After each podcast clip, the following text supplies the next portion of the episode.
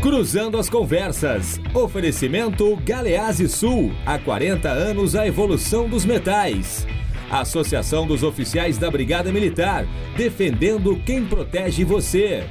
O Badesul valoriza você, valoriza o Rio Grande. Conte sempre com o Badesul e Porto Color. Boa noite, começa aqui na RDC TV mais uma edição do Cruzando as Conversas. O nosso programa sempre traz para você que nos acompanha as análises sobre os assuntos mais importantes do dia, os temas que são candentes na nossa sociedade, com a perspectiva dos nossos convidados e opiniões e informações sempre a partir das 22h15, logo após o Dois Toques. O nosso programa pode ser assistido através dos canais 24 e 524 da Claro Net TV e também pelas redes sociais. Arroba RDCTV Digital está aparecendo na sua tela, no Instagram, você confere os bastidores, no Facebook, no Twitter e também no YouTube, onde você tem o arquivo com todas as edições anteriores. Não deixe de conferir sempre o nosso programa e de, obviamente, participar mandando a sua mensagem. O nosso programa é um oferecimento da Associação dos Oficiais da Brigada Militar e do Corpo de Bombeiros, defendendo quem protege você. De Galeazzi Sul, há 40 anos, a evolução dos metais também de Portocolor, soluções gráficas. A Portocolor atendendo através do WhatsApp. E de Badesul, desenvolvimento. Badesul é aquele que valoriza você e valoriza o Rio Grande. Conte sempre com o Badesul. Quem valoriza o Rio Grande do Sul está ao lado dos gaúchos em todos os momentos, principalmente dos mais difíceis. E o Badesul está sempre ajudando no desenvolvimento do nosso estado, com investimentos, inovação e muito trabalho. Com esse propósito, o Badesul contribui para o crescimento do Rio Grande do Sul e, junto com você, luta para superar todos os desafios. É pensando nisso e no desenvolvimento que o Badesul oferece oportunidades de financiamento para produtores rurais, municípios e empresas dos mais diversos tamanhos e setores. A gente valoriza você, valoriza o nosso Estado. Badesul, Governo do Rio Grande do Sul, novas façanhas. O programa de hoje trata de reforma tributária. Aqui no Rio Grande do Sul, o projeto foi apresentado já há duas semanas pelo governador Eduardo Leite vem recebendo uma série de críticas. O governo, entretanto, claro, contrapõe essas críticas com explicações justificativas e, obviamente, o contraponto. E nós estamos analisando de uma forma muito detida tanto a reforma tributária em nível federal quanto a reforma tributária em nível estadual. E nós já vamos para o quarto debate relacionado a isso. E eu acho que é dever trazer sempre o esclarecimento para o nosso público, porque afinal de, tema, afinal de contas é um tema extremamente complexo, diz respeito à vida de todas as pessoas e pode ser muitas vezes não entendível. Na última semana, nós tivemos um debate sobre a reforma tributária federal, inclusive com a participação do vice-líder do governo, o deputado Biratan Sanderson. Essa semana, nós vamos falar sobre a reforma tributária aqui no Rio Grande do Sul e eu convidei para falar deste assunto, aqui no estúdio comigo, Oscar Frank, que é economista-chefe do CDL aqui de Porto Alegre. Oscar, bem-vindo, boa noite. Boa noite, muito obrigado pelo convite. Também o deputado pelo Partido Novo aqui no Rio Grande do Sul, Giuseppe Resgo. Deputado, bem-vindo, boa noite. Boa noite, obrigado pelo convite, prazer estar aqui de novo. E também o ex-governador do Rio Grande do Sul, Germano Rigoto, que nos acompanha por videoconferência. Governador, bem-vindo, boa noite. Boa noite. Boa noite, Guilherme. Boa noite ao, ao Oscar Frank, ao deputado Giuseppe. Dizer da alegria de poder participar do, do Cruzando Conversas na RDC e para a gente discutir um pouquinho. Claro que eu tenho me aprofundado mais, é, é, Guilherme, na questão da reforma tributária federal, mas também tenho analisado este encaminhamento que o governo fez para a Assembleia Legislativa, ou que está para fazer uh, para a Assembleia Legislativa da reforma tributária estadual. Então, estou à disposição. Um abraço e obrigado pelo convite. Muito bem, mas eu tenho certeza, governador, que como ex-mandatário aqui do nosso estado, você pode trazer algumas impressões das dificuldades que você sentiu enquanto estava administrando o estado, bem como a sua perspectiva em relação a alguns dos problemas. E claro, né, nós estamos falando de reforma tributária, obviamente gostaria de ouvi-lo em relação à reforma tributária federal. Antes de a gente fazer a primeira rodada de análise dos nossos convidados, Eu vou colocar no ar aqui a matéria feita pela nossa repórter especial e produtora Melanie Rupental sobre as críticas a essa reforma tributária do governo estadual e também o que o governo estadual tem falado para defendê-la. Melanie. Recentemente, o governador Eduardo Leite apresentou à Assembleia a proposta de reforma tributária do Rio Grande do Sul. O objetivo, segundo o governo, é simplificar o modelo tributário, padronizar com os de outros estados e se aproximar dos sistemas mais modernos do mundo. No entanto, a proposta gerou desaprovação de alguns setores e também diversas críticas. Vamos acompanhar agora os principais pontos de conflito ocasionados pela reforma. A proposta reduz para dois o número de alíquotas do ICMS, que passam a ser 25% para energia elétrica, gasolina, álcool, comunicações, bebidas alcoólicas, refrigerantes e cigarro. Para os demais itens, é de 17%. A reforma chegou a ser comparada com um pacote de aumentos de impostos. O primeiro ponto deles é o aumento da alíquota do IPVA de 3 para 3,5% sobre automóveis. Isso representa um aumento de 16% no valor anual do imposto. Além disso, a proposta prevê a retirada da isenção do IPVA para 2 milhões de veículos antigos no estado, o equivalente a 28% da frota.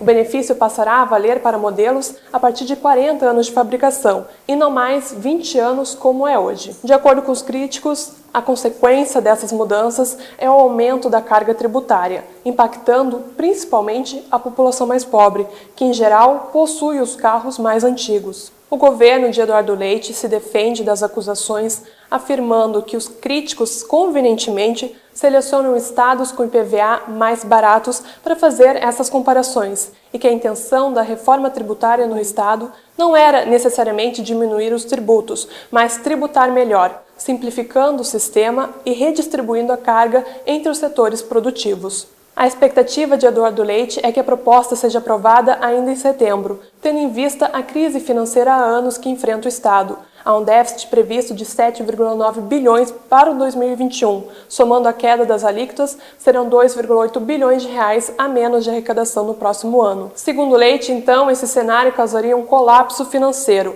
e a reforma tem como objetivo evitar isso, Macalossi. Voltamos contigo aí no estúdio. Tá aí então, Melanie, muito obrigado aí pela matéria e eu vou começar pelo governador. Governador Germano Rigoto, o senhor foi mandatário aqui no estado durante quatro anos e enfrentou uma situação muito complicada e desde muito tempo o Rio Grande do Sul tem perdido competitividade. O governador, no, na apresentação do projeto, inclusive o PowerPoint e, e, e o material que foi distribuído, enfatiza muito a questão da competitividade do Estado eu lhe perguntaria, para começo de conversa, na sua avaliação, quais são os, os, principais gargalos do Rio Grande do Sul e se, pelo que o senhor analisou aí dessa proposta, há algo de positivo para sanar esses buracos?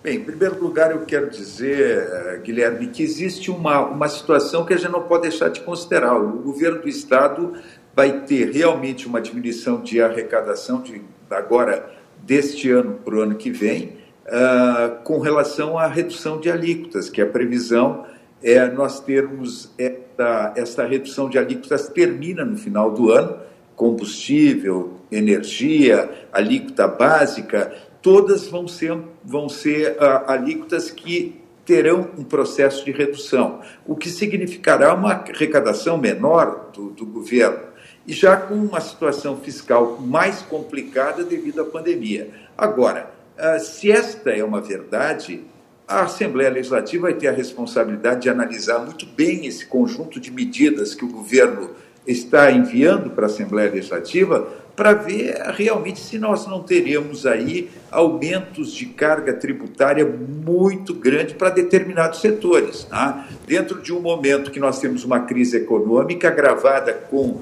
a pandemia, tá? E com o enfrentamento da pandemia, nós temos uma crise econômica muito séria nesses próximos meses, com a economia andando para trás, e de repente tu tem um aumento de carga tributária sobre setores que não têm como suportar esse aumento, eu não tenho dúvida que é um problema sério. Então, nós temos o Rio Grande do Sul com esse problema fiscal agravado eh, com a pandemia, com a queda de arrecadação, por mais que tu tenha o socorro federal, e é importante o socorro que o governo federal está determinando aos estados e aos municípios, e acho que vai ter que ter mais socorro do que aquele que já foi ah, ah, anunciado e está sendo liberado. Acho que vai ter que socorrer mais estados e municípios, mas mesmo assim a arrecadação, Guilherme, do Estado, ela vai ter uma, uma, uma queda. Eu diria que dentro do projeto que está para ser enviado à Assembleia Legislativa, é, tem algumas coisas que são positivas. Por exemplo, o fim do imposto de fronteira, tá?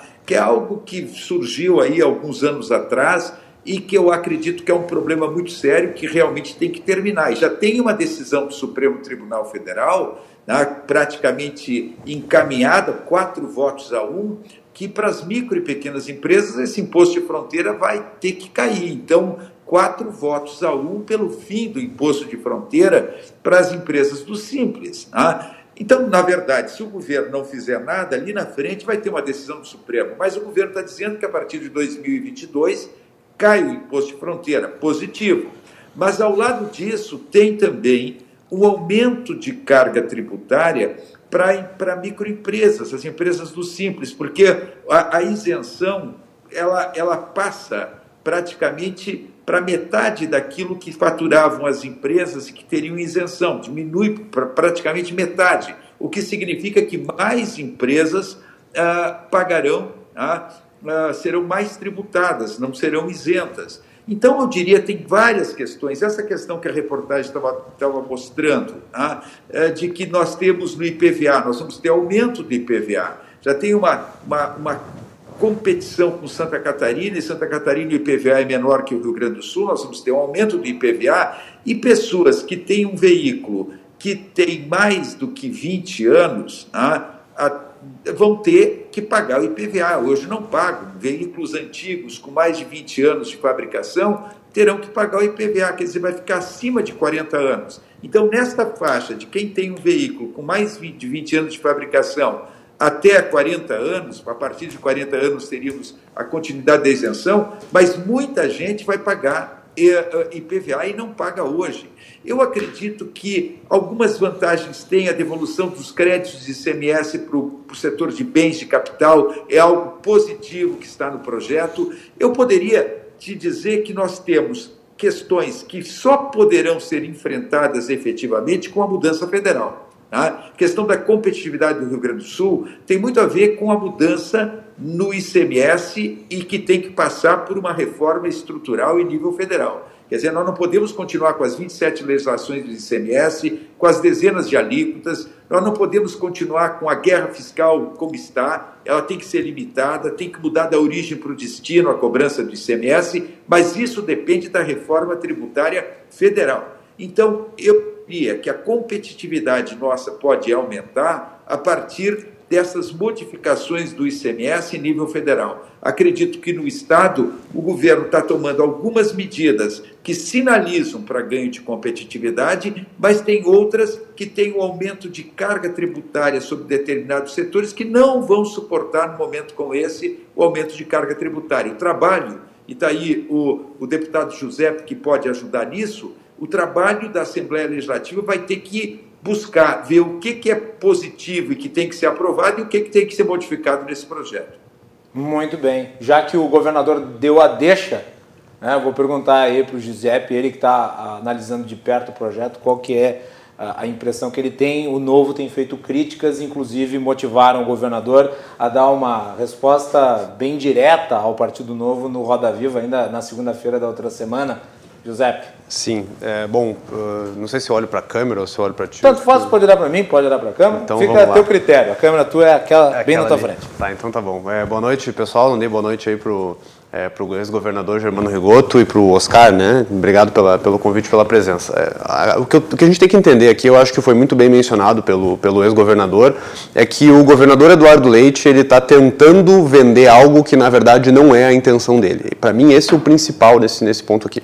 A grande intenção da reforma tributária não é simplificar, não é desburocratizar, não é tornar o nosso ICMS o mais moderno do Brasil. A grande intenção dessa reforma tributária é não descumprir uma promessa que ele fez durante o ano de 2018, depois de eleito, quando disse que ia manter as alíquotas majoradas por só dois anos. Era isso. Durante a campanha ele até mencionou e depois ele passou na Assembleia para pedir mais dois anos de majoração. O que, que é isso? O povo gaúcho está pagando mais impostos na gasolina, na energia elétrica, nas telecomunicações, na alíquota básica, desde 2016, quando o governador Sartori pediu dois anos de aumento de impostos para ele poder é, colocar a casa em ordem naquela época para tentar fazer frente aos gastos excessivos. E aí, depois de eleito, o Eduardo Leite disse que precisava de só mais dois anos. Foi o que ele falou. Preciso de dois anos e a partir dali é, vou conseguir ajustar a casa. E ele realmente fez algumas reformas e deixou muito dinheiro pelo caminho nas reformas, na desidratação das reformas. Deixou muito dinheiro pelo caminho. Poderia ter feito uma reforma muito maior do que fez. E aí, depois, para ele não ter que dizer que ele descumpriu a promessa dele, ele vem e inventa uma história de reforma tributária no meio da maior pandemia da história, é, pelo menos na maior pandemia recente, com a Assembleia com atividades remotas, com uma reforma nacional sendo debatida há bastante tempo, já está bem avançada aí é, a negociação, o ex-governador sabe muito bem da PEC 45, já se debate muito a PEC 110, é, parece que a 45 vai ser a que vai adiante, teve até uma proposta de reforma é, vinda do próprio governo. Então, vamos lá, vamos ver a situação, né? É, será que é o momento adequado de a gente fazer uma reforma tributária no meio dessa situação toda, não conseguindo debater é, de forma com, com calma, não conseguindo fazer atividades presenciais, não é a mesma coisa debater algo à distância ou debater é, com, com as pessoas presencialmente. Então é uma grande cortina de fumaça para manter a arrecadação do governo. é isso. Tu pode relatar, e o governador também, que o trabalho legislativo mais, uh, mais mais denso se dá nas comissões. Nossa, muito. E... não só nas comissões, mas, mas nas conversas. Isso, né? Nas conversas no plenário, as conversas no claro. corredor, nas conversas com, com os deputados encontrando eles dentro da Assembleia. Então, é, a grande verdade é isso. Então, para poder não passar por esse ônus, por essa dificuldade, por esse problema de dizer que vai ter que manter os impostos elevados mais um tempo, ele inventa de uma outra forma. E o que eu acho pior disso tudo, Macalas, o que eu acho pior disso tudo é que se faz propaganda dizendo que o imposto de XYZ vai reduzir. Eu vi propaganda do governo dizendo que a gasolina vai reduzir, a energia energia elétrica vai reduzir. Mas é óbvio que vai reduzir o governo fazendo algo ou não fazendo nada. Em dezembro de, 2018, de 2020 vão acabar as alíquotas majoradas que foram pedidas pelo próprio governador de serem estendidas até é, o final de 2020. Por que então que a propaganda do governo é que vai reduzir a alíquota né, nesses setores, sendo que isso não faz parte da reforma? Isso vai acontecer, querendo ou não, de uma forma ou de outra. E ainda penaliza as pessoas mais pobres. Aumenta o valor de cesta básica, aumenta o preço do pão, aumenta o preço da carne, aumenta o preço de tudo que está envolvido na cesta básica. E aí, para tentar dar uma engambelada nisso aí, inventa uma forma de devolução de CMS que eu tenho minhas críticas, eu não sei como que vai funcionar. Em tese é muito bonito, em tese é muito bom, mas como que a gente vai fazer uh, essa devolução de CMS? Aí pega o pobre e diz para ele o seguinte, ó, eu vou aumentar tudo que tu consome mais, eu vou deixar mais caro, eu vou te cobrar mais ICMS, mas para para consertar esse problema, eu vou te fazer catar todas as notas fiscais que tu dos, dos gastos que tu tem, para tu poder ir lá e receber esse dinheiro de volta. Então é uma situação onde tu tira uma situação onde ela estava confortável, tu torna ela ruim, mas para tentar dar um jeito jeito tu vai lá e devolve um pouco, é, exigindo que as pessoas façam alguma outra atividade. Então, assim, eu estou bem cético com isso. Tem mais o problema do IPVA, tem a questão do ITCD também que aumenta. Eu estou bem cético com essa questão. É, eu sou relator da subcomissão de reforma tributária. É, o governador, o ex-governador mencionou que existe pontos positivos, como o fim do diferencial de alíquota, do DIFAL. É algo que tem se debatido há bastante tempo, mas convenhamos, é bem possível que é, não é a reforma que vai acabar com isso. Isso pode acontecer independente da reforma. E tem a questão dos creditamentos, é, é, Rigoto, que também é algo que tem que passar pelo CONFAS. Se, como é que o governo vai prometer algo que tem que passar pelo CONFAS? É, a confederação, esqueci o nome, Confederação de, de, Órgãos Fazendários, faz parte de. Todos os secretários da Fazenda fazem parte. Então é o seguinte, Macalós, eu te prometo Conselho alguma coisa. Conselho Fazendário, né? Te prometo uma coisa, mas eu vou te dizer que isso é bom, mas eu, depois eu vou lá pedir autorização para o CONFAS que tem que ter unanimidade para aprovar.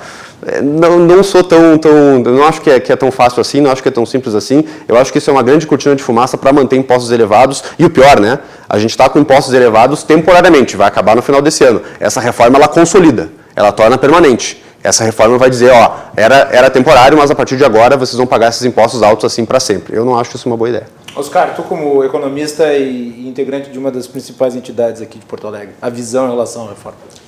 Boa noite, então, Guilherme, mais uma vez, deputado Giuseppe, ex-governador Rigoto. Uh, te agradeço, Guilherme, pela oportunidade, pelo convite. Sempre uma alegria estar aqui contigo, Prazer, com os telespectadores.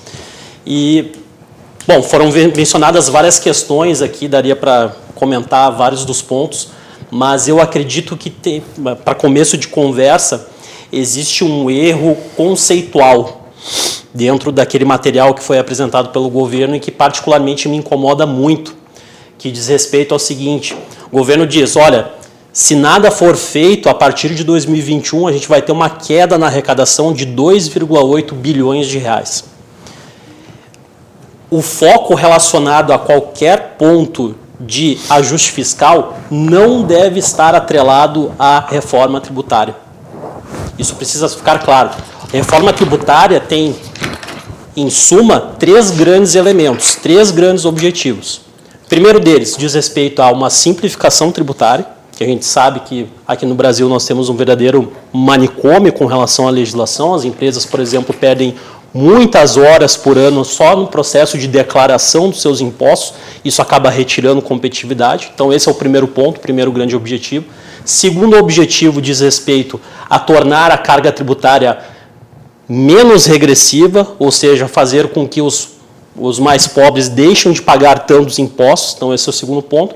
E tem um terceiro ponto que é bastante levantado, já vi o ex-governador comentando muito a respeito desse tema, que diz respeito, então, à questão da rediscussão do nosso pacto federativo, ou seja, fazer com que mais recursos estejam na mão dos estados e dos municípios, é onde a vida das pessoas efetivamente acontece. Então, são três grandes objetivos.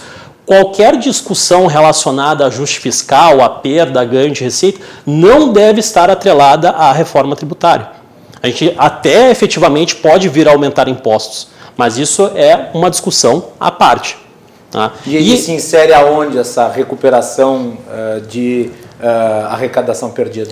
Então, na sua avaliação? Na minha avaliação, e a própria literatura econômica é bastante farta, bastante abundante para mostrar isso, uhum. que quando nós desejamos realizar um processo de ajuste fiscal, o foco deve ser na parte da despesa e não na parte da receita. Perfeito. Então, o que aconteceu na realidade é o seguinte: vários dados foram levantados, foram feitas várias simulações que mostraram o seguinte: o impacto de ajustes fiscais realizados no mundo pelo lado da despesa gerou um efeito muito menos negativo do ponto de vista do crescimento econômico em comparação com os ajustes fiscais realizados pelo lado da receita.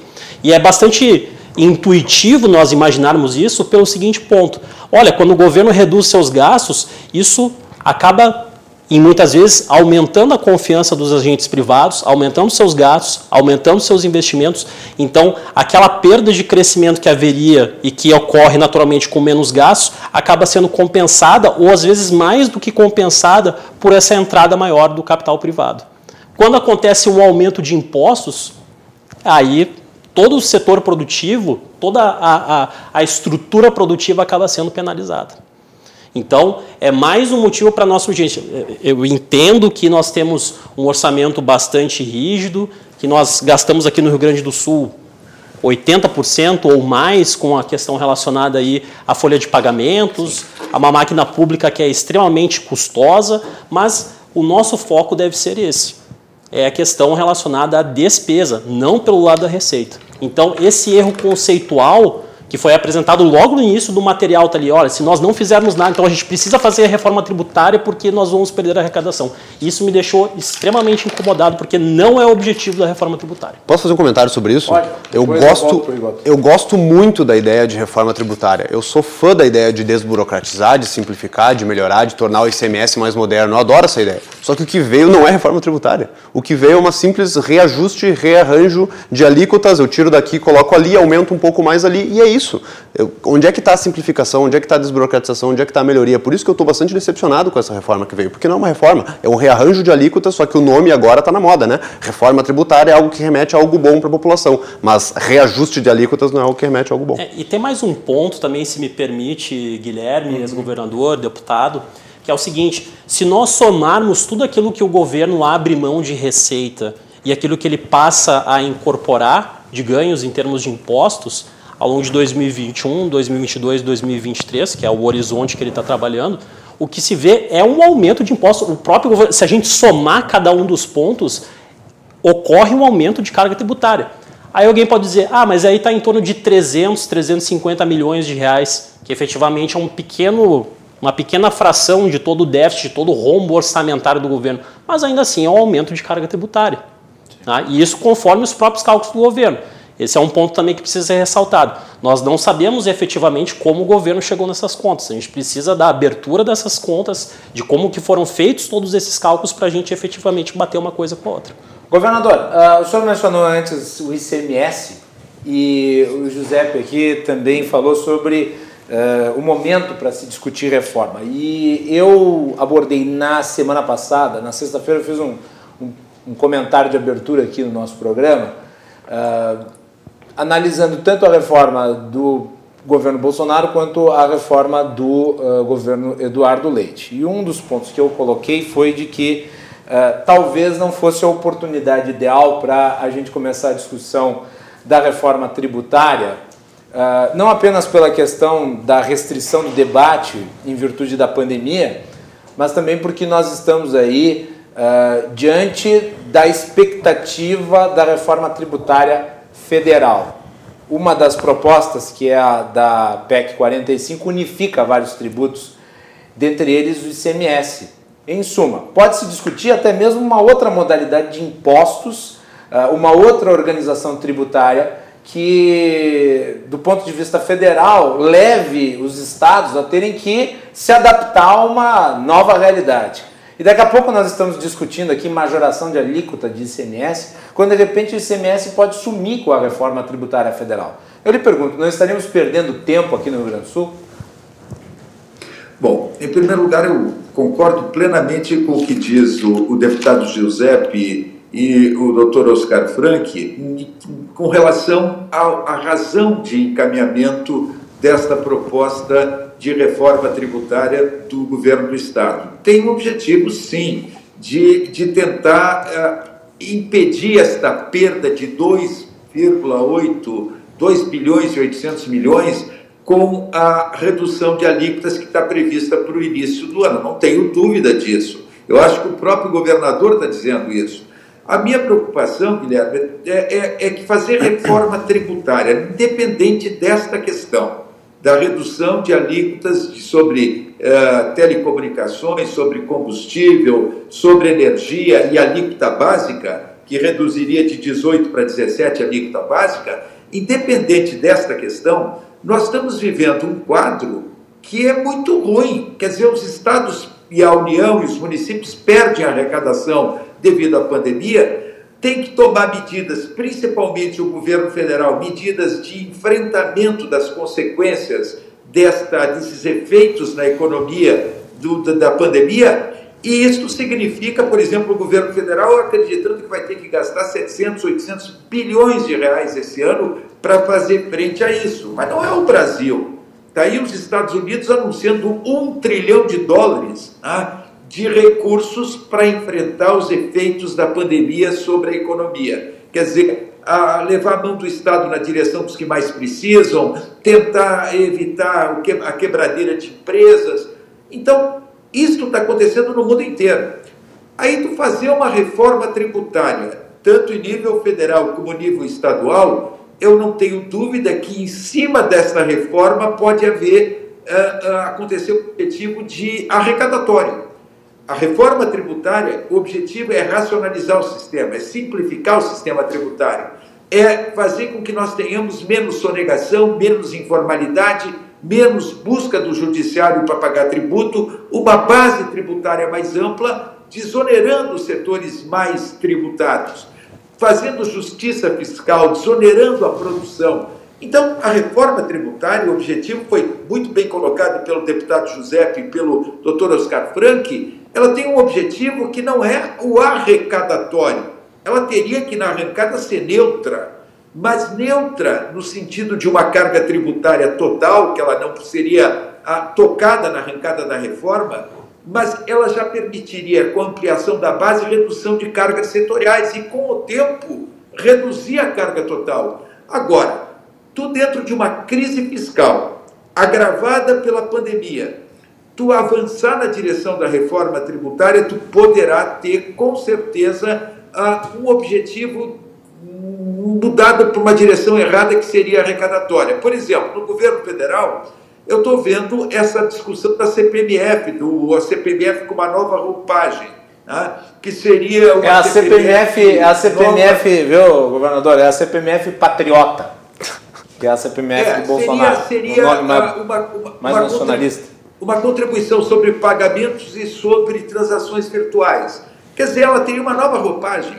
É um, é um tributo regressivo, é um tributo cumulativo que tira a competitividade, mas no meu modo de ver não dá o objetivo apenas exonerar a folha. O objetivo é que esse tributo, ele com uma mudança de alíquota, ele dá uma arrecadação brutal, absurdamente alta. Então o governo olha para esse tributo e diz o seguinte: olha, é um tributo bom para arrecadar. E é, e é verdade, tem facilidade de arrecadação. Agora, esse não é o objetivo da reforma. A PEC 45 não tem essa, essa, essa, essa, essa nova CPMF. A PEC 110 que está no Senado, que muda o sistema tributário com profundidade, fazendo com que, em vez de ter 27 CMS, IPI, COFINS, PIS, ISS, nós tenhamos um grande imposto sobre bens e serviços, estas propostas não têm CPMF.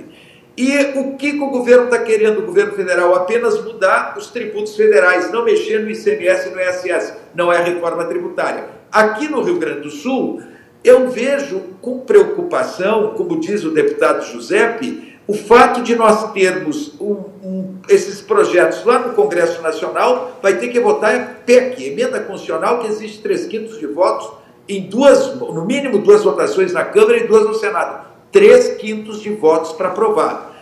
Aqui eu acredito que não tenha PEC nenhuma. Tá? Isto significa, no máximo, a maioria absoluta, tá? metade mais um dos deputados. E em regime de urgência, poderá dificultar uma análise mais aprofundada destes projetos, porque não é um projeto, são alguns projetos, e até a correção necessária para ver o que está determinando o aumento de carga tributária sobre setores que não podem suportar. Eu dou um exemplo. A alíquota que hoje é de 7% sobre o feijão, sobre o arroz, a cesta básica, a cesta de medicamentos que tem benefícios, esses benefícios todos serão revistos. Aí o governo diz: não, mas nós vamos procurar fazer com que aquela pessoa que ganha até três salários mínimos pode ter um retorno, uma recuperação daquilo que pagou de ICMS, tá? inclusive com o aumento da cesta básica, com o aumento na cesta de medicamentos, com o fim de determinadas isenções. O grande problema é aquilo que disse o deputado José, tem que saber como isso vai ser feito, como é que realmente a, a pessoa vai ter condições de ter acesso a essa devolução. Até porque ah, esses processos. Então, isso muito até porque esses processos governadores costumam ser extremamente complicados e burocráticos, né? Quer dizer, devolução de... que no auxílio, no auxílio emergencial, no auxílio emergencial do governo federal, 3 milhões de auxílios indevidos, tá? Então é muito complicado tu acreditar que que é fácil tu fazer um levantamento de todos os que teriam que ter a recuperação daquilo que pagaram de ICMS e por serem pessoas de baixa renda teriam que ter a devolução. Então, o, tem que haver muita clareza sobre como isso acontecerá. Oscar. É, sobre essa questão especificamente dos produtos, uh, como relação à cesta básica de alimentos, de medicamentos, enfim, que deixarão então de ter algum tipo de benefício, eu estou falando aqui do ponto de vista teórico, tá? O que a economia, o que a boa teoria econômica nos ensina é de que quando a gente quer conceder algum tipo de benefício para algum grupo, não é bom tributarmos especificamente determinados bens. Isso não é eficiente, porque efetivamente nós não sabemos quais são as escolhas das pessoas as pessoas podem preferir outras, outros itens, outros bens, outros serviços. Então é muito mais eficiente do ponto de vista econômico se a sociedade entender que é necessário dar algum tipo de benesse para as classes mais desfavorecidas, de nós fazermos isso através de renda. Porque através da renda elas terão multiplicidade de escolha e elas conseguirão atender assim o que, que naturalmente gera um maior nível de bem-estar para essas pessoas. Então, vem daí o segundo ponto. Ok, terá essa evolução. Mas como nós faríamos isso do ponto de vista da operação? Realmente é uma questão muito complicada. Até porque, se a gente for parar para analisar, a experiência com fundos que nós temos é muito, é muito uh, pouco usual nós utilizarmos desse tipo de, de expediente para efetivamente nós realizarmos esse tipo de questão. Então, uh, fica aqui uma dúvida bem grande com relação a como isso vai se dar e, de fato, é um ponto de interrogação bem significativo nessa reforma. José. É, eu queria comentar um pouco sobre a questão do cálculo também que o Dr. Oscar trouxe e o, e o ex-governador vai, acho que acredito que ele vai também é, vai concordar comigo nesse aspecto. É, os cálculos que foram apresentados é, não foram abertos, então eu, eu, não tive acesso, ninguém teve acesso aos números que o governo utilizou para fazer o cálculo dizendo que vai reduzir, vai reduzir para 2,8 bilhões a arrecadação do estado, dos quais 800 milhões são dos, é, são dos municípios. Como é, que, como é que o governo chegou nesse, nesse, nesse cálculo? Eu preciso ver, para ver, porque é uma consequência, to, todas essas mudanças de alíquota é, tem uma consequência imediata na ação das pessoas. A população ela, ela reage a tudo aquilo que acontece, principalmente nos preços. Quando alguém vai no mercado e algo está mais caro, é bem provável que aquela pessoa repense a compra daquilo ou a quantidade da compra daquilo. Um grande exemplo são os itens substitutos.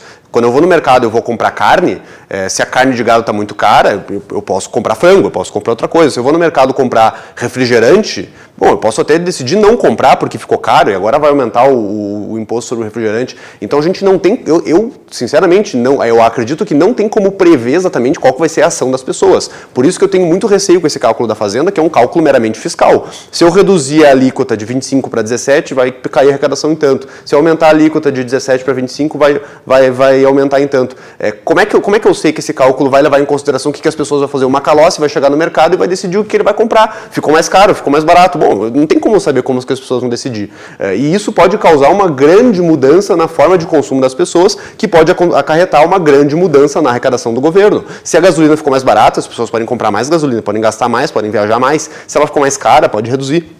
Como é que eu sei, então, que o governo está prevendo que reduzindo de 30% para 25%, que é o que, repito, vai acontecer no final do ano, independente da reforma, vai reduzir independente da reforma. Se isso vai fazer com que as pessoas mudem a sua forma de, de, de consumir, como é que eu sei exatamente que o cálculo do governo está certo? O governo prevê que vai aumentar em 744 milhões a arrecadação por ano no IPVA.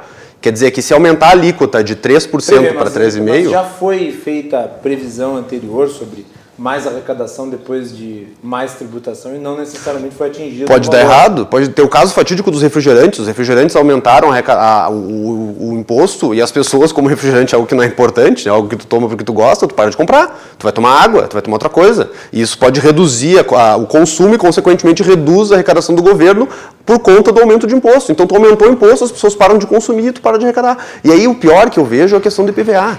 744 milhões de previsão de aumento de arrecadação do IPVA, porque o IPVA vai passar de 20 anos para 40, o tempo que tem que pagar, então o senhor aí que tem um, um carro, um Monza 82, vai ter que pagar, vai ter que pagar IPVA é, e pagar 13,5% né, do valor do, do, do, veículo. Será que essas pessoas vão continuar pagando IPVA? A pessoa às vezes tem o carro antigo justamente para não pagar. A pessoa às vezes tem um carro antigo porque ela anda de ônibus, ela, ela tem uma, uma, uma renda baixa, ela prefere ter um carro é, mais velho ali, não pagando IPVA, para levar os filhos na escola, para dar um pouco de conforto para a família família, ou para ir no mercado, para fazer qualquer coisa. Será que essas pessoas vão pagar o IPVA? Será que ela vai chegar e vai pensar, não, é verdade, agora o governo está certo, eu preciso pagar IPVA, acho que é justo, vou pagar IPVA para o governo do estado do Rio Grande do Sul porque ele me dá serviços muito bons. E detalhe, também Estradas é boas. o seguinte, né? muitas pessoas também têm carro velho porque não conseguem comprar carro novo. Quem tem carro antigo ou é colecionador ou é uma pessoa de menor renda. Pessoa de alta renda não tem um carro ali mais, mais velho para poder, poder fugir do IPVA. O cara consegue pagar IPVA se ele tem dinheiro. A pessoa que não tem dinheiro, ela vai evitar, ou ela vai andar de, de ônibus. E aí, que eu, isso que eu te pergunto, uh, o Estado devolve serviços de qualidade, porque o IPVA antigamente era TRU, era, é, ele era uma taxa utilizada necessariamente para manutenção de estradas. Hoje em dia não é mais. Hoje em dia o IPVA é um imposto, e o imposto ele pode ser utilizado naquilo que o governo precisa. Então o IPVA é gasto para pagar funcionalismo público, para pagar serviços da dívida. O IPVA é usado para isso. Se engana muito se a população uh, ainda acredita que o IPVA tem que ser utilizado para recuperar estradas. Então imagina, será que a população vai se sentir justa? É justo mesmo, vou lá e vou pagar meu IPVA porque a escola está boa, a infraestrutura está boa, os serviços que eu recebo do Estado são maravilhosos, está tudo certo, está tudo funcionando. Eu não sei se realmente é isso que vai acontecer. E o pior, Macaló, só para encerrar esse meu ponto, se a Fazenda fez esse cálculo e ela levou em consideração essas coisas, certamente ela fez uma previsão bem conservadora e se ela errar os cálculos, quer dizer que ela errou um pouco para baixo e as pessoas vão acabar pagando mais imposto do que elas pagam hoje. Eu duvido que a Receita, que a Fazenda fez um cálculo otimista, esperando arrecadar muito mais é, com aquela alíquota. Eu tenho quase certeza que os cálculos são conservadores e caso eles acertem os cálculos, a gente vai pagar muito mais imposto do que a gente paga hoje. Vamos fazer um intervalo na volta. Mas, vou... Governador, eu vou deixar a sua, a sua intervenção para o próximo bloco, porque nós já estouramos o tempo do Sem primeiro. problema. Vou perguntar, inclusive, na volta para o senhor, o senhor já vai aí preparando a resposta, se na sua época a, a, a receita era conservadora ou ela era mais a, menos conservadora. Tá bem? Voltamos na sequência aqui com o Cruzando as Conversas.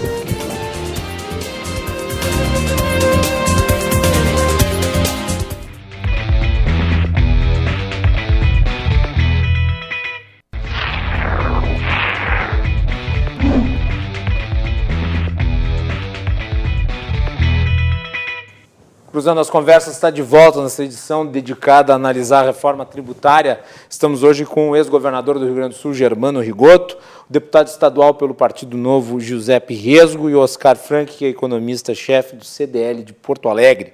O nosso programa é um oferecimento da Associação dos Oficiais da Brigada Militar e do Corpo de Bombeiros, defendendo quem protege você. De Galeazzi Sul, há 40 anos, a evolução dos metais. Porto Color Soluções Gráficas, a Porto Color atendendo através do WhatsApp, tem os serviços da Porto Color na sua casa. E também de Badesul Desenvolvimento. Badesul valoriza você e valoriza o Rio Grande. Governador, voltamos com o senhor aí. Eu havia perguntado ao fim do último bloco se na época em que o senhor governava o Estado, o pessoal aí da Receita, da Fazenda, ele era conservador quando fazia esse tipo de prognóstico que o Giuseppe mencionou Não, sempre, aqui. O Giuseppe tem razão. Eu estou com um probleminha, Guilherme, só quero dizer, não sei se o pessoal da técnica pode me ajudar. Eu falo e tenho o eco da minha fala atrás, o que atrapalha o raciocínio, que não é pouco, viu? Está dando Mas, eco nesse momento? Forma, José, tá, tá dando, eu falo e, e, a minha voz é repetida atrás, está dando um eco atrás. Mas deixa eu te dizer, o Giuseppe tem toda a razão quando ele, ele fala da, do conservadorismo, ou digamos, da análise dos números que uh, tem que ser feitos, dos dados que levam à perda ou aumento de arrecadação. Porque geralmente é, a, a, as, as, receitas, e quando eu estou falando, eu estou falando em receita federal, estou falando nas receitas estaduais, o objetivo de uma receita é sempre aumentar a arrecadação, uhum. é sempre garantir mais arrecadação. Se ela consegue, corrigiu, viu, José? Estou agora sem, sem aquele, aquele eco atrás da minha voz, que é bem melhor. Mas, Arrumou? Então, Ótimo, é, perfeito. Esse, esse, esse conservadorismo, esse conservadorismo é característico dos órgãos arrecadadores e fiscalizadores. Isso em nível federal e nos estados. Governador, desculpe me interromper, governador, mas é que é uma coisa que eu já disse aqui pois no não. programa, pelo menos a impressão que eu tenho como, como cidadão, Uh, mas às vezes parece que o governador, qualquer governador, é meio que uh, governado pelos fazendários. Não sei, é a impressão que se tem. Porque a coisa é tão. Uh, é tão... Não... Hã? Não é, não é o governador, tu, tu fala também do presidente da República. Ok. Tá? Que, na verdade, a Secretaria da Receita Federal, ela muitas vezes, ela, isso aconteceu durante o período que era presidente da Comissão de Reforma Tributária, tinha sido líder do presidente Fernando Henrique Cardoso no Congresso Nacional, e aí fui presidente da Comissão de Reforma Tributária. O presidente Fernando Henrique tinha um compromisso com a reforma tributária. Ele avançou na previdenciária, avançou na administrativa, no, no capítulo da ordem econômica, em reformas que ele tinha assumido o compromisso de realizar. Qual a que não avançou? A tributária. Por quê? Porque em determinado momento, por conservadorismo, uhum. a área econômica e principalmente a Receita Federal disse que poderia haver alguma perda de receita com a reforma tributária que estava sendo debatida. Mas, no fundo, o que acontece é que as máquinas arrecadadoras e fiscalizadoras, o conservadorismo, o ex-secretário da Receita Federal, Osíris uh, Matos Filho, ele dizia o seguinte: imposto bom é imposto velho. Tá? na verdade, eles resistem a uma, uma reforma tributária que dê uma estabilidade maior ao sistema tributário. Quer dizer, estabilidade é o seguinte: hoje tu mexe no sistema tributário por decreto, por portaria, por lei ordinária, lei complementar, por PEC, por proposta de emenda constitucional, por medida provisória, tu altera o sistema tributário a todo momento. Uma reforma, ela visa dar estabilidade ao sistema tributário. Isso é o objetivo de uma reforma tributária.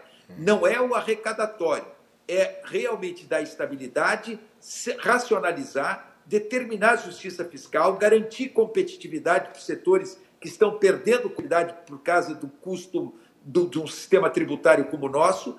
Então, eu te diria o seguinte: este conservadorismo das máquinas arrecadadoras e fiscalizadoras é natural e vem de muito tempo. E muitas vezes esse conservadorismo eles têm uma influência enorme na decisão final de um governo, porque ele vem com vários dados mostrando o que significaria uma perda de arrecadação por uma busca de um ajuste fiscal, o que significaria um sistema tributário que amarrasse o governo, não podendo ele alterar o sistema tributário a qualquer momento com aumento de alíquotas ou com criação de novos tributos. Então, isso é ver. Agora, vamos voltar aqui. Nós temos que lembrar também, e nós não trouxemos para o debate isso, que eh, quando a gente fala em extinção parcial de isenções e reduções de base de cálculo, tem que ser analisado, e a Assembleia Legislativa vai ter que analisar, uh, o que, que representa uma extinção de isenção e redução de base de cálculo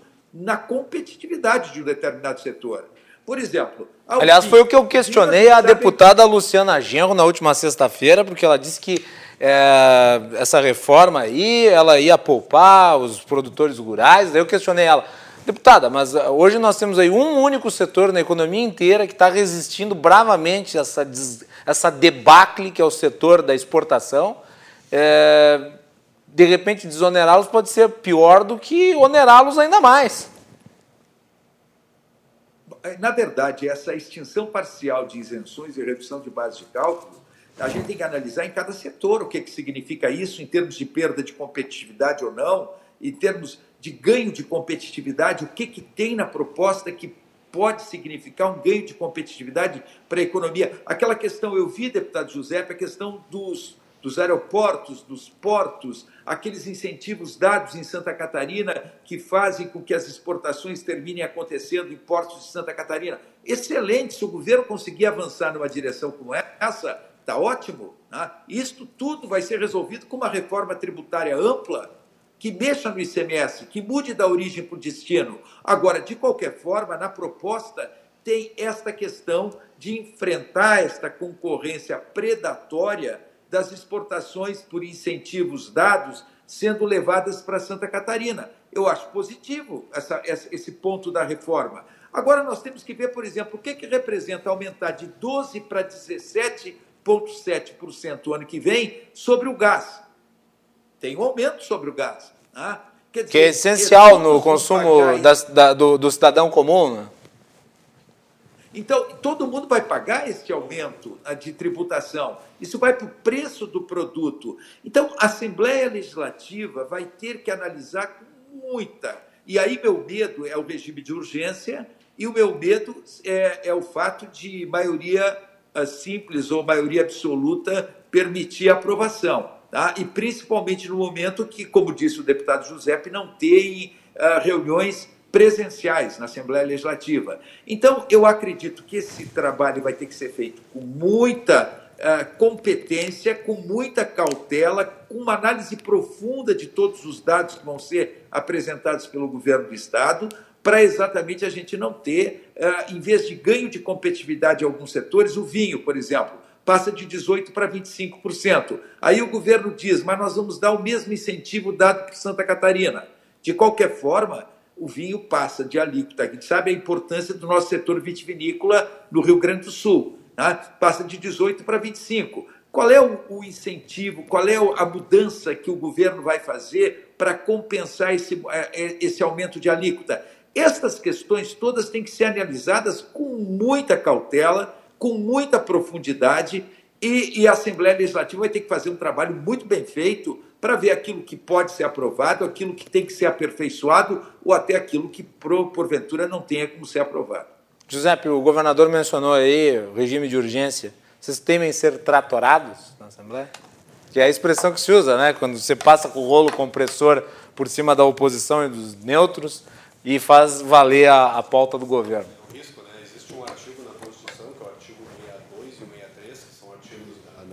regime de urgência que dão, a partir do momento que o projeto é protocolado na Assembleia, tem 30 dias ele começa a trancar a pauta no plenário. Ou seja, se não, não se vota mais nada a não ser aquele projeto. E está com regime de urgência. Não foi protocolado ainda o projeto. Então o governo disse que vai ah, protocolar não, é no início de agosto, então ali por foi setembro. Foi apresentado o, o esquema. Assim. Isso demonstra claramente qual que é o objetivo do governo. Se tu protocola o projeto em agosto pra, com o regime de urgência, com essa pressa de aprovar em setembro, é justamente para poder cumprir os 90 dias exigidos antes de uma alteração tributária para poder começar a cobrar no que vem. É só para isso. É, é, é, eu, eu fico chateado com o gasto do termo reforma tributária, porque não é uma reforma tributária. Tem, tem, por que não fazer ano que vem, então, se é uma reforma tributária que torna o CMS mais moderno, se esse é o objetivo? Não, o objetivo é simplesmente arrecadatório. Isso me entristece muito porque eu, assim como o ex-governador Rigoto, sou um grande entusiasta da reforma tributária, sou um grande é, defensor de uma reforma tributária, mas numa reforma que modernize, que melhore, que facilite e que faça com que o Estado vá para frente, não com que uma reforma que aumente a arrecadação, que aumente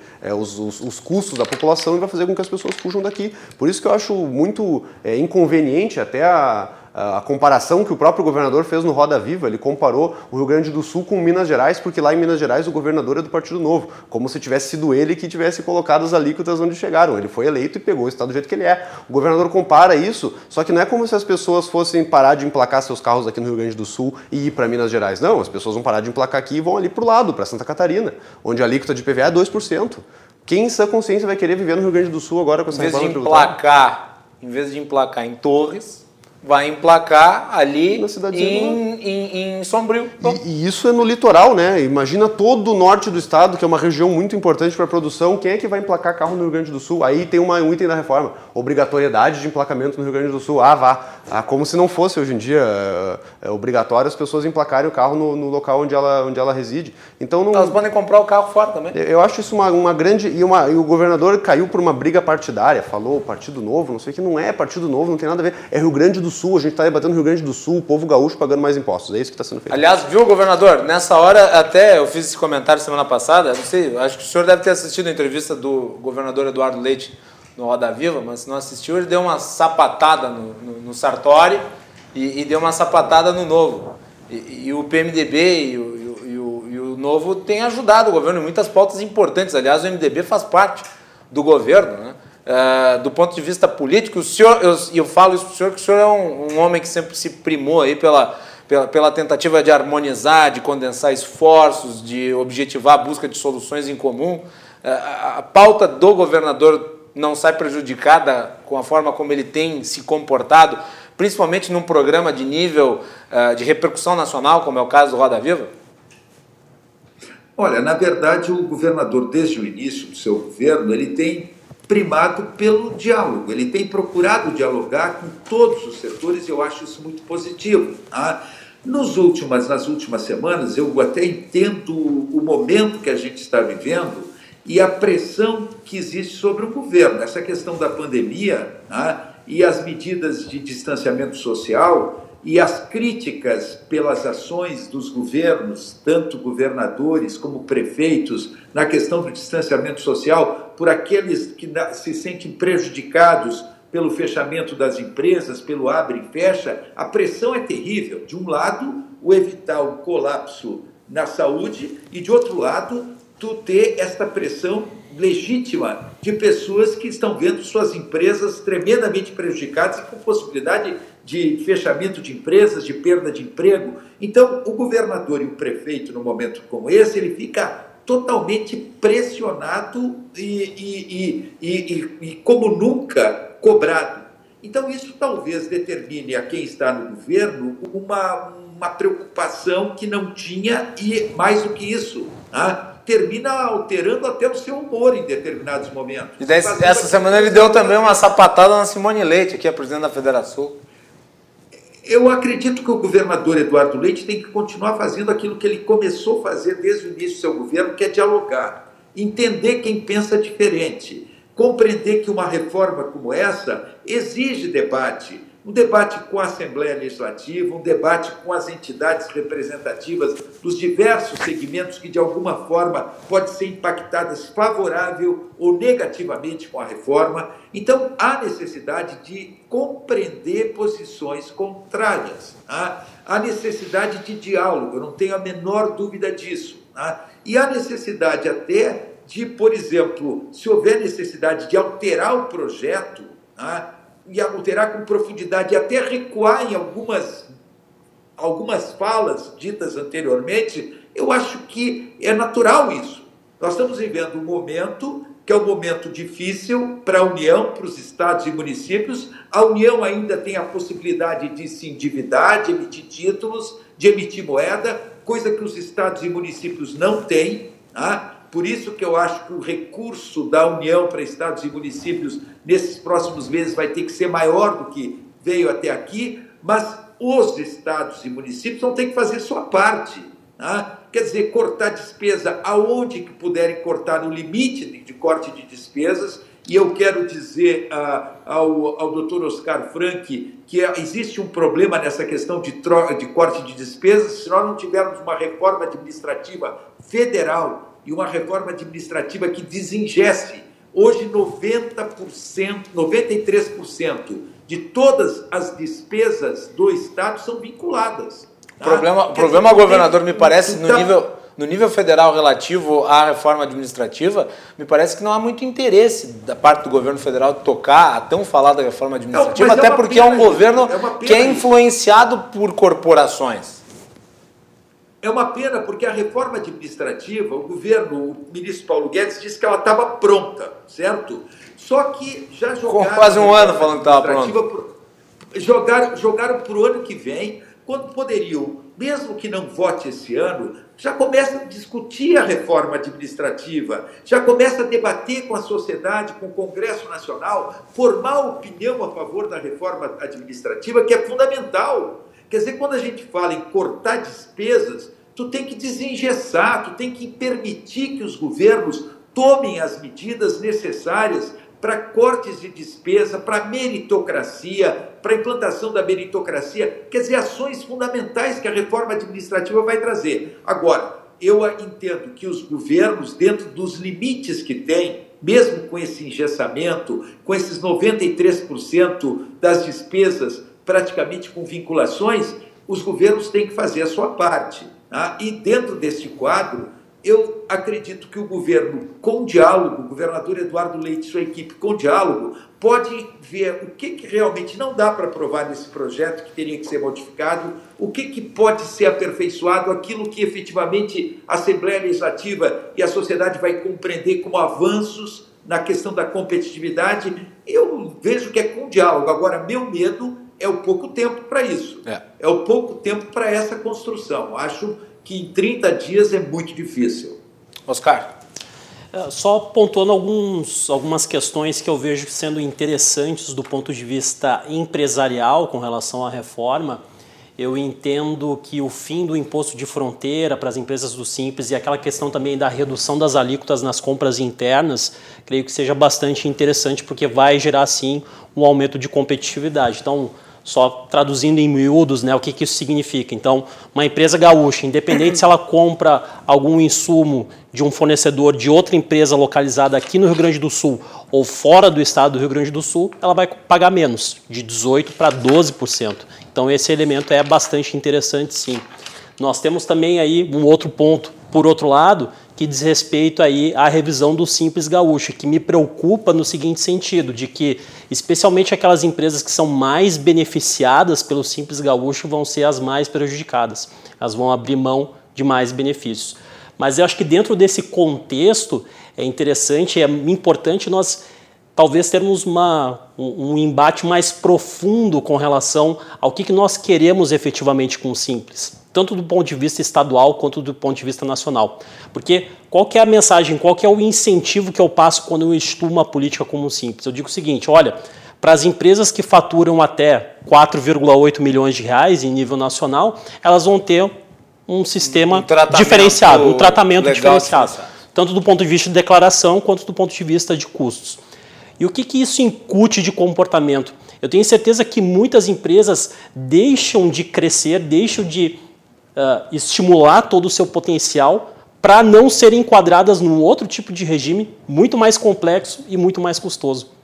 Então, o que deveria Falta ser. regimes de transição aí, nesse caso. Na realidade, eu entendo que o sonho deve ser ainda maior, ou seja, fazer com que exista um sistema unificado que valha tanto para as empresas pequenas quanto para as empresas grandes, para que elas não tenham que se preocupar, na medida que elas estiverem crescendo, em adaptar todo um sabe sistema que, tributário para que a, isso possa acontecer. O que acontece é o seguinte, o sujeito está lá e daí, de repente, a mudança do modelo legal que acaba o encobrindo, ela é tão profunda e radical, quer dizer, fatura um pouco mais do que o limite, simplesmente a tributação que vai incidir, a parte burocrática que vai incidir sobre aquela empresa, asfixia e impede essa empresa de ir para ir para frente. Isso acontece. Vou, vou, pegar aqui o caso do, do microempreendedor individual. O microempreendedor individual, para além do faturamento limite do que está estabelecido na lei, ele tem que ingressar, obviamente, como uma microempresa. E, e, e daí a, a, a, os termos legais são completamente outros, e o microempreendedor individual simplesmente não vai conseguir pagar toda a incidência de tributos, de burocracia existente para o, microempreendedor, para o pequeno empresário. O microempreendedor, do ponto de vista. A lei da microempresa ela foi criada, do microempreendedor ela foi criada para dar uma desviada no desemprego. Foi isso. Né? Não vamos chamar né, quem está lá como como Uber de empreendedor, porque não é empreendedor, né? empreendedor é quem abre uma empresa e tal, enfim. Ah, enfim, mas eu acho que é um exemplo disso. E leva o que, que, que leva ao microempreendedor a, a, a receber por fora. Exatamente. Dizer, continua com o problema da, uh, da informalidade dentro, embutido na formalidade. Gera informalidade e desestimula essas empresas a buscar crescimento. E essa é exatamente a mola propulsora de qualquer economia de mercado, de qualquer economia capitalista. É cada vez gerar crescimento sustentado, de emprego, de renda, e fazer então com que essas empresas não precisem se preocupar com um regime diferenciado. Só para finalizar, Guilherme, todos que estão nos assistindo. Tem outro ponto relacionado também àquele fundo de devolução de ICMS para as famílias de baixa renda. Uhum. Tem duas questões principais. Como é que esse fundo vai ser capitalizado? Em primeiro lugar, é a partir da avaliação dos benefícios e das isenções uh, fiscais que são concedidos. E no meu entendimento, acho que isso é um, uma tarefa que deve ser cada vez mais incentivada, ou seja, análise de políticas públicas, custos e benefícios. Então, uma avaliação constante é absolutamente a necessária. A parte positiva é que, no caso, o governo estadual, se isso for aprovado, já vai ter como uma plataforma mínima, vai poder se aproveitar da base de dados federal que foi criada a partir desse programa de auxílio emergencial. Né? exatamente, exatamente. Esperamos que... Apesar de todas essas fraudes aí que nós tivemos. Sim, sim. Uh, esperamos que as bases Imagina. conversem, né? Então isso é absolutamente fundamental. Mas tem um segundo ponto que diz respeito a que os insumos agropecuários passarão a ser tributados, coisa uhum. que não eram lá atrás. Então, defensivos, agrotóxicos. Então, isso me preocupa no seguinte sentido, de que nós sabemos que o agronegócio, que a agropecuária, tem um peso muito mais representativo na economia gaúcha em relação à média nacional. Sim. E é importante para porque ela repassa seus produtos, por exemplo, para indústrias, para os serviços, ela atua tanto na oferta quanto na demanda. Uhum. Então, esse efeito em cadeia, isso pode gerar um aumento de custos e perda de competitividade para vários outros setores que estão interrelacionados e interconectados com o setor primário. Bom, senhores, nós temos quatro minutos aí para o encerramento do bloco.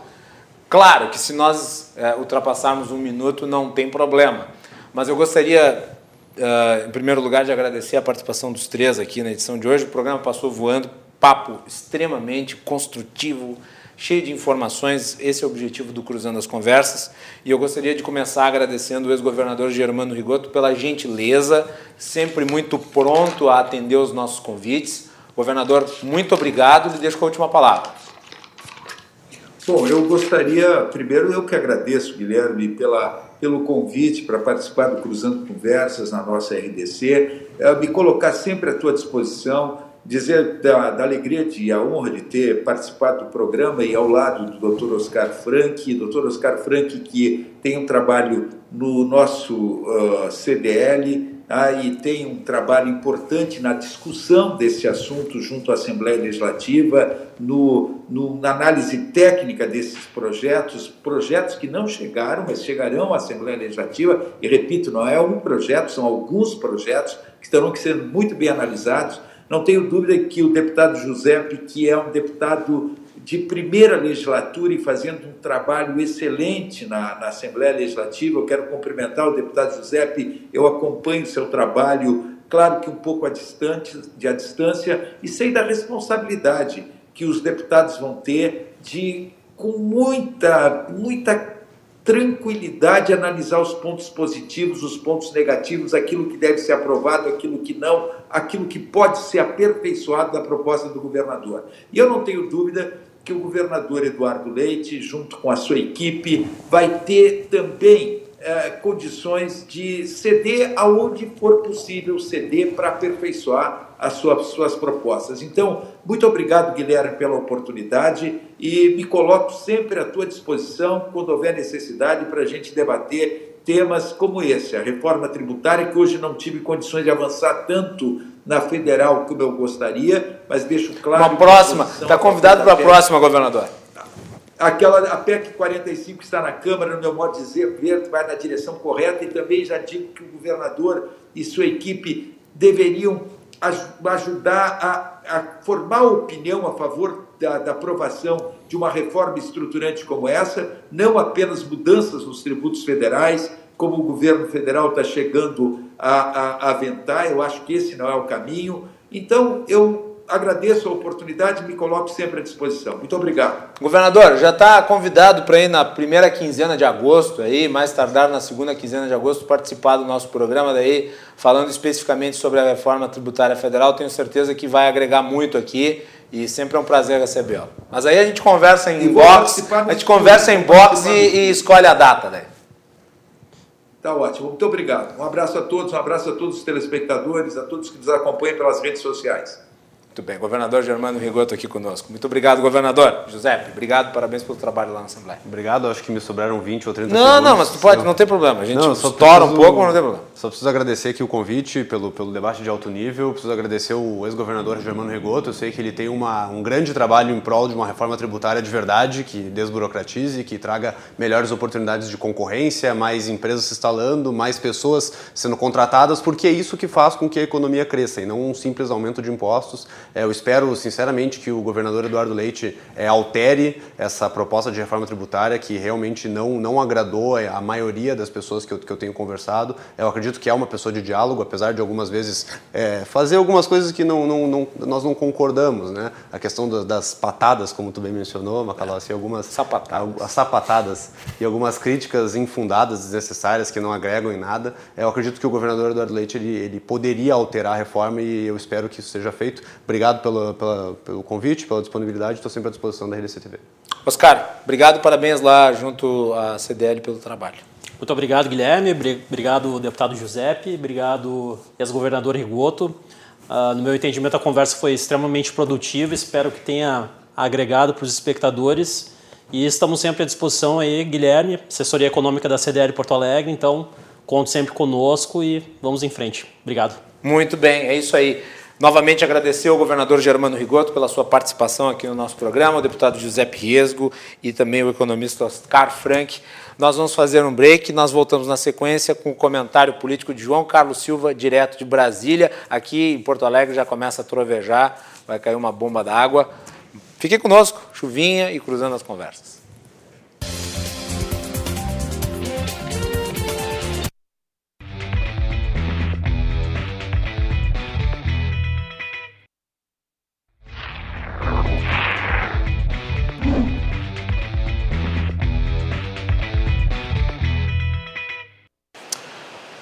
Muito bem, estamos de volta para o último bloco do Cruzando as Conversas e no intervalo começou a cair água aqui em Porto Alegre. Você nos acompanha pelos canais 24 e 524 da Claro Net TV e também pelas redes sociais, arroba RDCTV Digital. Nosso programa está em todas as plataformas. você pode mandar a sua mensagem, a sua participação é muito importante. Acompanhe as edições do Cruzando as Conversas de segunda a sexta-feira, às 22h15. E também, obviamente, o nosso arquivo no YouTube, que tem todas as anteriores. O Cruzando as Conversas é um oferecimento da Associação dos Oficiais da Brigada Militar e do Corpo de Bombeiros, defendendo quem protege você. De Galeazzi Sul, há 40 anos, a evolução dos metais. Porto Color, soluções gráficas. A Porto Color atendendo através do WhatsApp. Tem os serviços da Porto Color na sua casa. E Badesul Desenvolvimento. Badesul valoriza você, valoriza o Rio Grande. Conte sempre com o Badesul. No primeiro bloco do programa, nós tivemos um interessantíssimo debate aí sobre reforma tributária com a participação do ex-governador do Rio Grande do Sul, Germano Rigoto, o deputado estadual pelo Novo, José Resgo, e economista-chefe do CDL de Porto Alegre, Oscar Frank Júnior.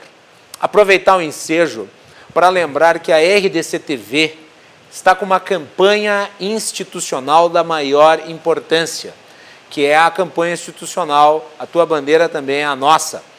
A nossa, nossa emissora está aberta para vocês dos mais variados setores da economia participarem, falarem sobre os problemas que estão enfrentando nesse momento gravíssimo da história do nosso país e que precisa ser enfrentada com racionalidade, com ações, ouvindo os integrantes dos mais variados setores da nossa sociedade. É com esse objetivo que nós trazemos essa campanha institucional, uh, de maneira a ser aqui a emissora que dá voz aos empreendedores, aqueles que estão investindo, aqueles que trazem o desenvolvimento para o nosso Estado, os nossos empresários e trabalhadores. Então, ao longo da nossa programação e do Cruzando as Conversas, nós vamos dar ampla divulgação a ações nesse sentido, de modo a trazer essas pessoas uh, para o debate. Tua bandeira também é nossa, uma campanha da RDC TV, o Rio Grande do Sul se conecta aqui.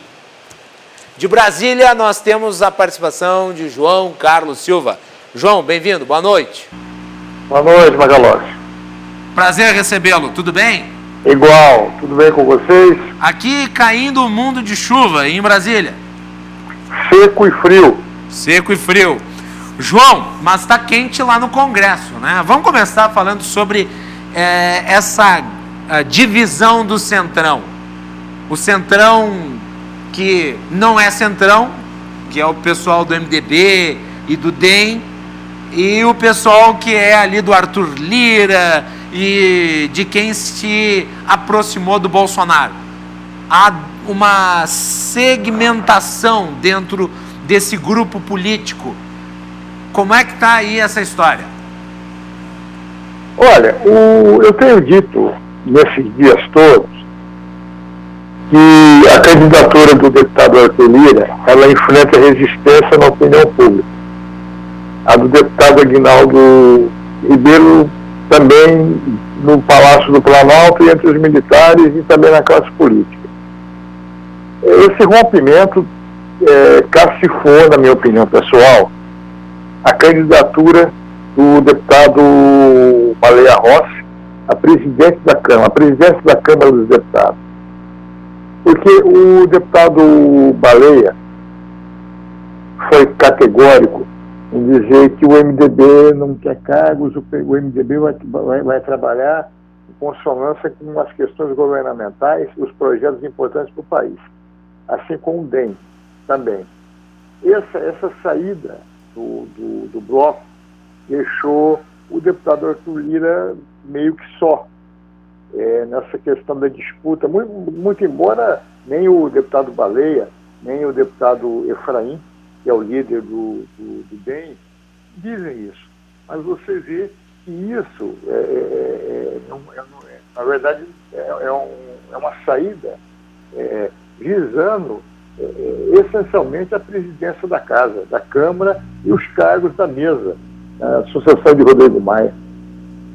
Aliás, o Arthur Lira, ele sofreu uma derrota importante no debate sobre o Fundeb, né?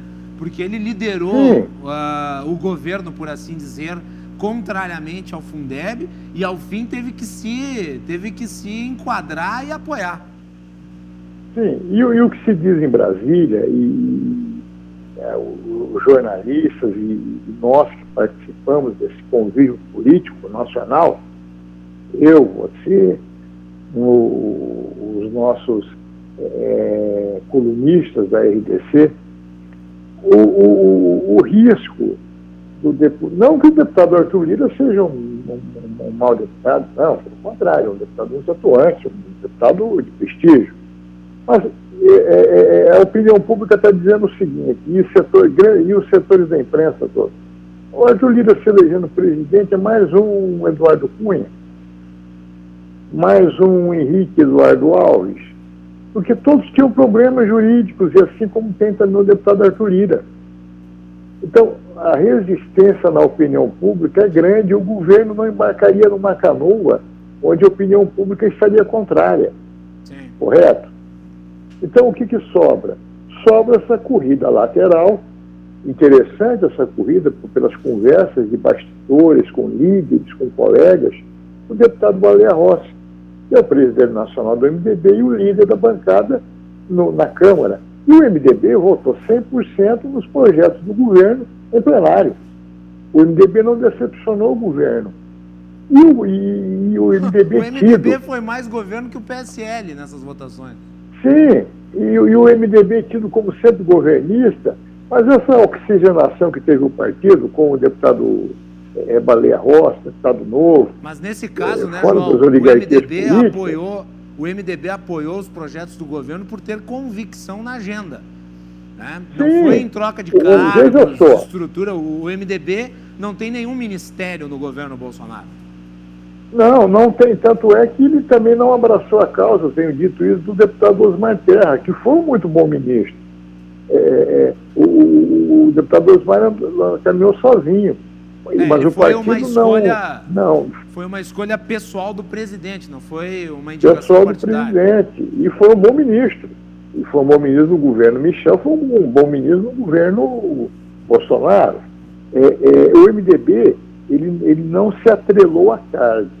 Quando o deputado, a sinalização do MDB, é, do deputado Baleia Rossi, que ele queria é, é, saltos maiores para o partido, foi quando ele deu aquela entrevista coletiva no Palácio do Planalto, onde ele disse que o MDB iria compor com o governo, mas não queria cargo nenhum na administração.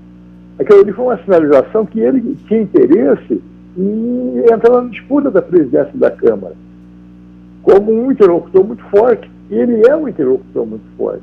Ele tem uma presença muito forte dentro do, da, das bancadas de oposição e de situação, assim como tem o deputado Rodrigo Maia. Ele é muito próximo do deputado Rodrigo Maia.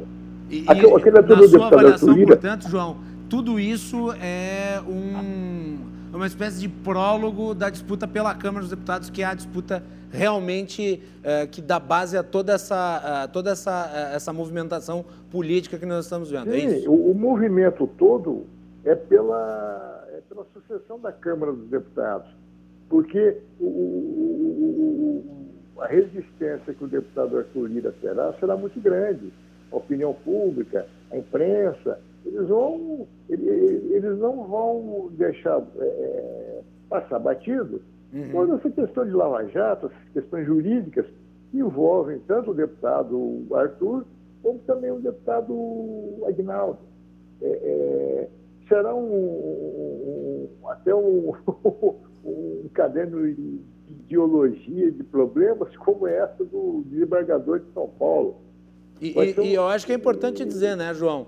Nessa disputa que se avizinha para a Câmara dos Deputados, o melhor para o presidente Jair Bolsonaro e para os seus militantes, que são sempre muito ávidos em opinar, é, é não, não meter o bedelho, né? Porque pode causar um problema muito grave. Você vai lá e dá apoio declarado, por exemplo, um Arthur Lira da vida, contraria né, o PMDB e o DEM, ou você faz o contrário melhor nesse caso é como manda a tradição o executivo não se meter na vida do legislativo nas duas casas, né? É, você não teria é, como é, abrigar é, sob as suas asas alguém com problemas jurídicos que poderiam, que poderiam causar problemas na Câmara, na presidência, e este presidente ser retirado por conta de problemas jurídicos. O governo ter dado apoio. Sim. Ficaria mal para o governo, concorda? Com certeza. Então, nesse caso, é melhor uma candidatura é, é, é, é que tem um, um avulsa, que tem um, um, diálogo diferenciado junto do, da opinião pública, junto da imprensa, junto do governo. E seria essa do, do eu, do, do, deputado Baleia Rocha. Não estou dizendo que ele é, pode, é, é, que ele será o presidente. Não, é uma disputa. Mas ele tem todas as condições de virar presidente da casa. Nesse quadro que aí está. Aliás, ele, ele tem aqui um, um, um, um, fato aqui que eu acho que é importante, porque a grande discussão que agora se precipita sobre o Congresso é a reforma tributária. O Baleia Rossi é relator de um projeto de reforma tributária. Né? Exatamente. Ele e um dos principais, eu diria outro, o, o principal. do MDB.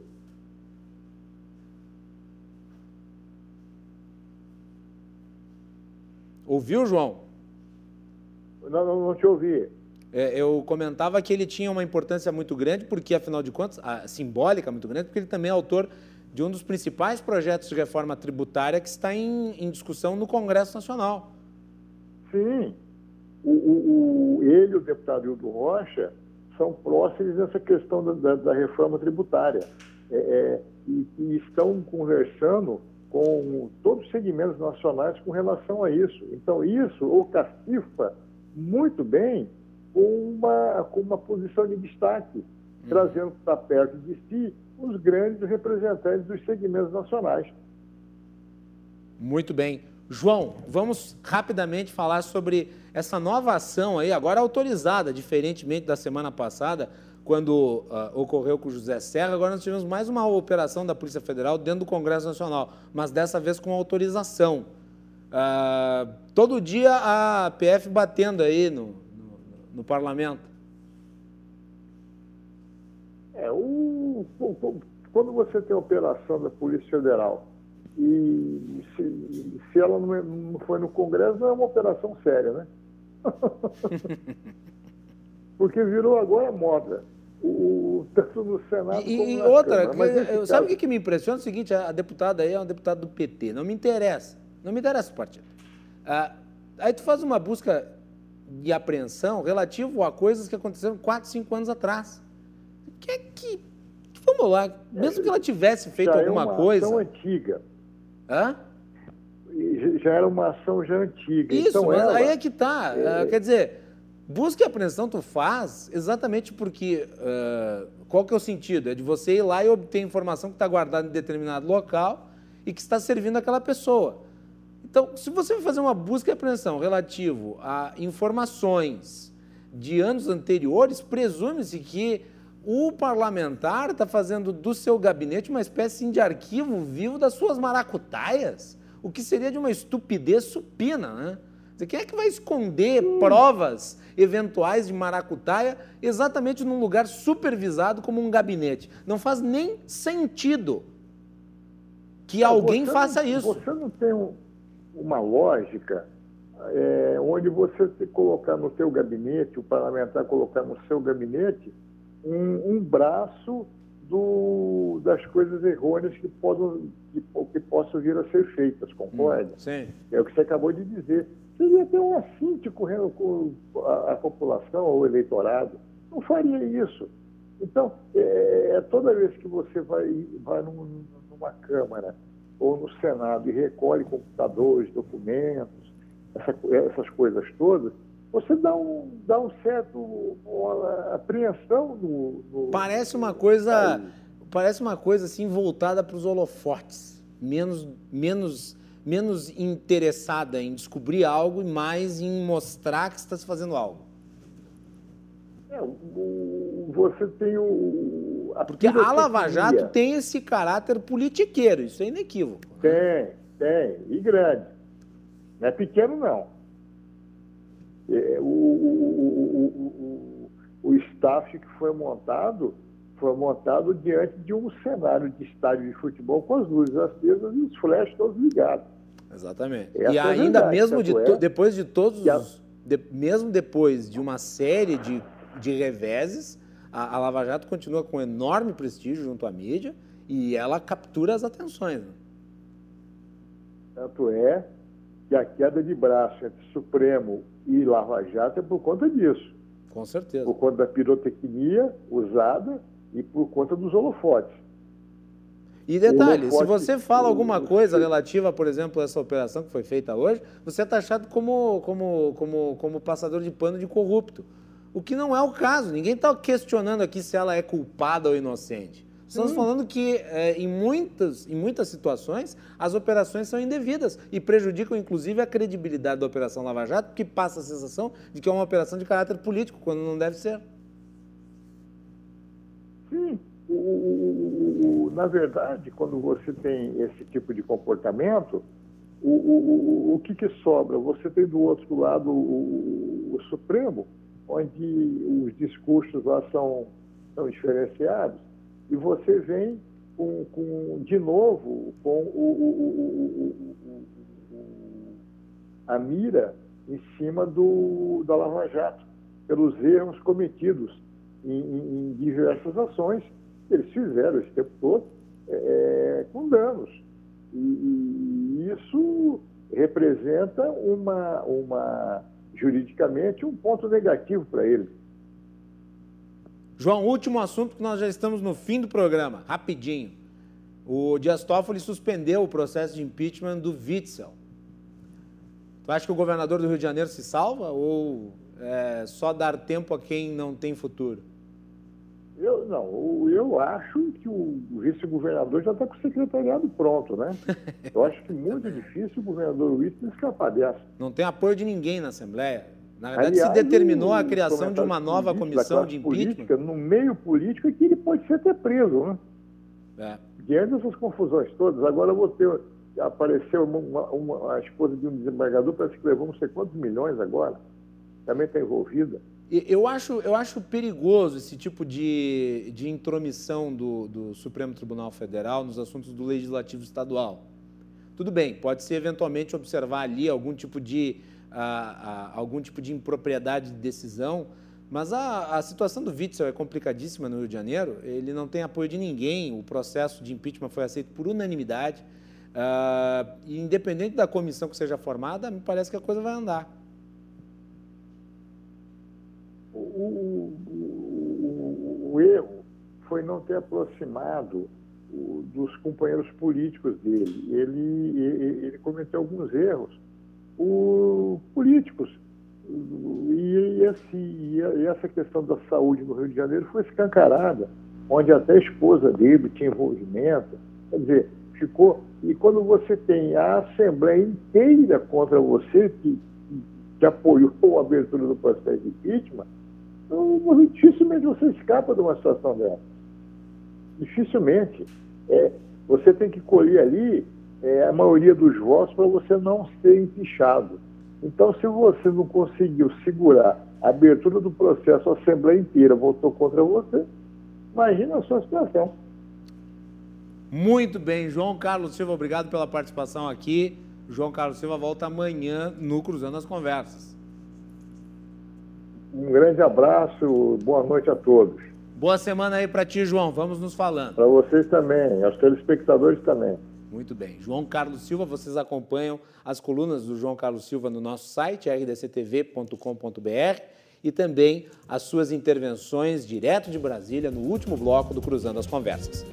Amanhã nós vamos falar também com uh, o Beto Albuquerque, Thiago Moisés vai estar aqui conosco, e nós vamos continuar analisando os assuntos políticos do dia a dia que influenciam na vida de todos nós gaúchos. Então fiquem conosco para mais uma edição do Cruzando Conversa amanhã às 22h15, depois do Dois Toques. Uma boa noite, bom início de semana a todos, mantenham-se com saúde.